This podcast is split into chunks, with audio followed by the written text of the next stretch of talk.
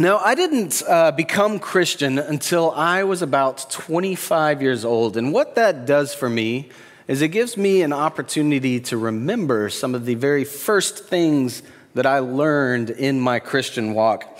In my first Christmas season, as a follower of Christ, I learned something from one of my rabbis that's really stuck with me. It's a little silly, it's a little quirky, but for some reason, every summer or every winter, when we start to celebrate these holidays, this uh, practice has become a part of my life. What I learned from this rabbi was this most of our nativity scenes aren't really biblically accurate. Now, there are a few reasons that this is true, but there's one particular piece of our typical nativity scene, that shouldn't be there. It's a little bit off. And so, this rabbi of mine explained to me that every time he saw a nativity scene, whether it was in his own home or the home of somebody that invited him in, or even in a store, he would correct these nativity scenes. Now, this is a pretty simple little nativity scene that I've put here that, that Chris graciously offered his gifts to. It's pretty simple, and it was actually created here in this church in the children's ministry by my son Oliver, uh, which, by the way, we had one very similar to this. We put this one in a donation bin this year. That was a problem. We got it back. But this is a pretty simple little set. It's got just the essentials. You'll notice that we have the single angel to herald the good news. We've got mom and dad, Joseph and Mary, and we've got the baby Jesus. But do you notice uh, some of the things that are missing when we have these nativity sets? This is only, what, four pieces here, but we often have 50 or 60, right? What are some of the pieces that are missing from this nativity set? I hear shepherds, and usually with the shepherds, we have all these animals too. We've got the whole collection of barnyard animals littered about the nativity scene. What else are we missing? Donkeys. I heard donkeys. Angel. Well, we got one, at least one. It's not a chorus of angels, but we got one. What else? Wise men. That's what we're missing. We're missing a star, and we're missing these three kings, these three foreign dignitaries that bring their gifts to this Christ child. But here's the thing about the Christmas scene the Christmas nativity shouldn't really normally have the three wise men. They weren't there for the birth of Jesus. In fact, by our best guess, using the clues in the text, the Magi followed a star that they found in the east to Bethlehem over the course of about two years. The Magi probably didn't show up to greet this child until this child was almost two years old. And so, what my friend, what my teacher did when he found a nativity scene, is that he would take the three Magi from that nativity scene and he would go somewhere completely different in the home.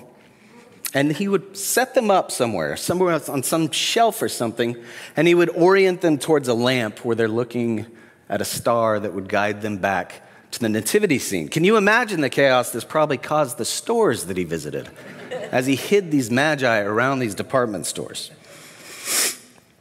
I have kind of followed in this practice. I promise if you invite me into your home, I won't mess with your nativity scene. But my wife did catch on to my aversion to putting the uh, three magi with our own. And so, our second Christmas together, she got me an ornament of three wise men that I could put anywhere in the house. And I love it because I find, I find different places every year. This year, they're hidden way up on top of this decoration on our wall in our living room, looking at a light that will guide them to the nativity scene. Our missing magi this morning are right over there. The light that they were oriented to was the glowing face of Pastor Daryl, who led them towards this nativity scene. And actually, it's, it's not the nativity scene at this point, it's the epiphany scene. And so, traditionally, here at Alamo Heights UMC, we mark the day of Epiphany on this Sunday that falls after the, the end of the 12th day of Christmas. And it's on this day that we celebrate the arrival of these magi to Bethlehem. We call this day Epiphany. And to have an epiphany is to have an encounter with the divine. An epiphany is a moment in which we meet God, and it's, it's an experience of being invited into the presence of the divine, of receiving divine relationship and divine revelation. And it's to reciprocate that relationship with our own genuine response. And finally, when these moments of epiphany end, we're sent forth, changed by the encounter that we've had. Sometimes we're sent with a new task, sometimes a new mission or a new vision for the future and what's possible. Sometimes we're made more aware of the power and the possibilities of transformation and restoration that we might bring to the world around us. And so today we enter into the season of Epiphany, a season of encountering God. And as we gather here in the coming weeks, we're going to be exploring different stories of people encountering the divine. My hope is that as we encounter these stories, we'll also encounter the God behind them. And my hope is that we'll find ourselves in these stories, that we'll find that even our own stories are reflected in the stories that we study. And that in our own stories, we have these moments of encounter, these moments where we're welcomed into the presence of God, and that we leave different. I hope that we'll gain in these coming weeks renewed vision. That we'll gain a new idea of what is possible here in this world because of the love that we bear. And so today we start with one of the earliest stories in our Bible about an encounter with the divine in Genesis 18. Now, as our story begins, we find Abraham reclining in the entrance to his tent on the hottest part of a hot day in a region where hot days hit the triple digits. Now, we didn't read this part of the story today, but what happened in chapter 17 gives us a little bit of help understanding what's so remarkable about this situation. Right at the end of chapter 17, Abraham, at 99 years old, and all the males of his household performed a rather pointed little ritual in which they had to do a snip. And now, Abraham, at the beginning of chapter 18, is recovering from this ritual. Abraham, at 99, is reclining at the entrance to his tent, perhaps trying to get a little breeze from the outside and a little shade from the inside. And you can imagine that as he's sitting there, the slightest movement might hurt. Suddenly, it says, Abraham opened his eyes and looked up. Three men had appeared out of nowhere, and the narrator lets us in on the secret identity of these visitors. But as the narrative begins, Abraham does not know that he's in the presence of God. This is the same God that has spoken to Abraham over and over again. This is the same God that sent Abraham from his father's house, that sent him on a decades long journey. This is the same God that had promised Abraham a child and told him that he would be the father of many nations and cut a covenant in blood with this Abraham, and as yet had let this promise go unfulfilled. And while you and I, as the readers, know that this is that same God, Abraham does not. And so Abraham's situation and Abraham's limited information make this scene rather interesting. Abraham looks up and he suddenly sees these three visitors, and despite his sensitivity, he leaps into action. And in just a few verses, we get verb after verb after verb of harried activity. Abraham ran. Abraham greeted. Abraham kneeled. Abraham hurried. He ran again. He took a calf. He then served his guests a feast. All of this in the heat of the hottest day and with his impediment. But it's when this meal is finally served, when this table is finally set, that the scene slows down. It's during this meal that Abraham and his wife, Sarah, begin to recognize exactly who it is that they're hosting. These visitors ask where Sarah is. They seemingly have never met this woman, and yet they know her name. And Abraham responds, She's here in the tent. And then one of these visitors steps forward and reveals the purpose of this visit. One of these visitors repeats that long awaited promise that Abraham had received so many years before. And the visitor says to his host, I will return to you in the same season, a year from now, and your wife will have borne you a son. Now, this is obviously the season for it, but have you noticed how often good news is delivered in a birth announcement? It happens over and over in our Bibles, it happens over and over again in our regular lives. Salvation is coming, and it's coming through the womb. And so this announcement is made, and Sarah laughs. Those days are for me long gone, says Sarah. And have you seen my husband? He's rather ancient himself. Will we really know this joy? And then finally, the narrator shows that this visitor wants Abraham to know exactly who he is.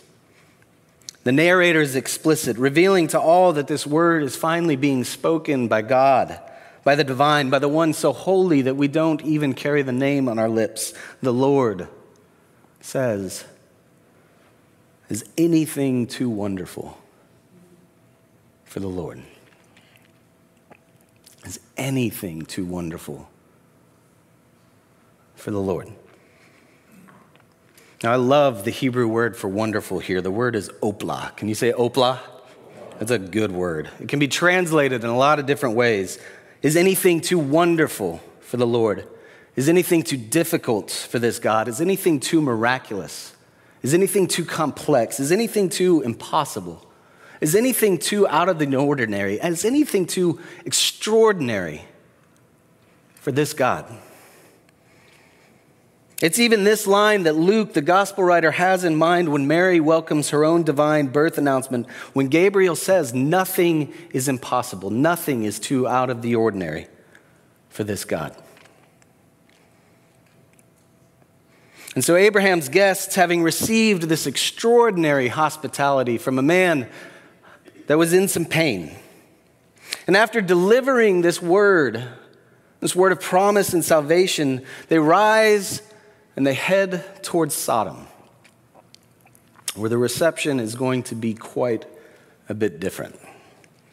Now, we won't go into the details of that story today, but I'm sure that you know the story. The story is deliberately placed against this story of Abraham to contrast the way that these two different places, these two different people groups welcome the divine. Abraham is in a tent in the desert, recovering from surgery, and yet he finds the energy and the wherewithal to host these angels, unaware, as the writer of Hebrews puts it. But Sodom's a different story. Another biblical writer, Ezekiel, says this of Sodom Sodom was a city that had everything, and yet she offered nothing to these weary and needy travelers.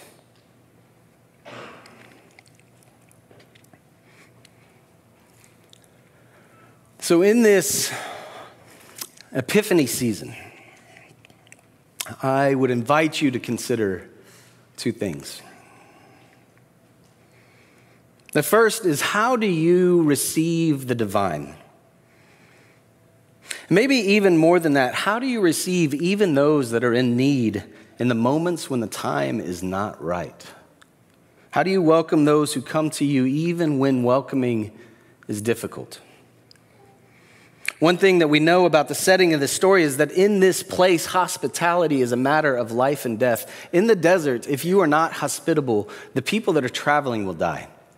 But it's not just the travelers that are at risk, because if you don't offer hospitality even to your enemy, you know that the next time that you're stranded in the desert, they might not return it to you. But these stories tell us even more. The reason that these stories of Abraham and Sodom are put back to back is because Abraham welcomed visitors who appeared to be mere mortals. But you and I know that the divine hides in flesh. And in this welcome, Abraham welcomed the divine. And the divine brought this blessing.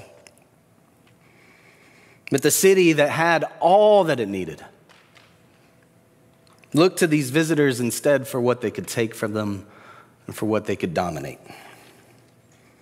This arrogant and inhospitable posture inevitably ended up in destruction. And so I ask you to consider during the season what it is and how it is that you receive the unexpected. And then, second, consider this Is anything, anything too wonderful for this God? Is anything too difficult for this God? Is anything too impossible for this Christ that dwells in you and dwells in me and dwells in all that is? Is anything outside of the realm of possibility for the one that redeems all and the one that becomes all in all?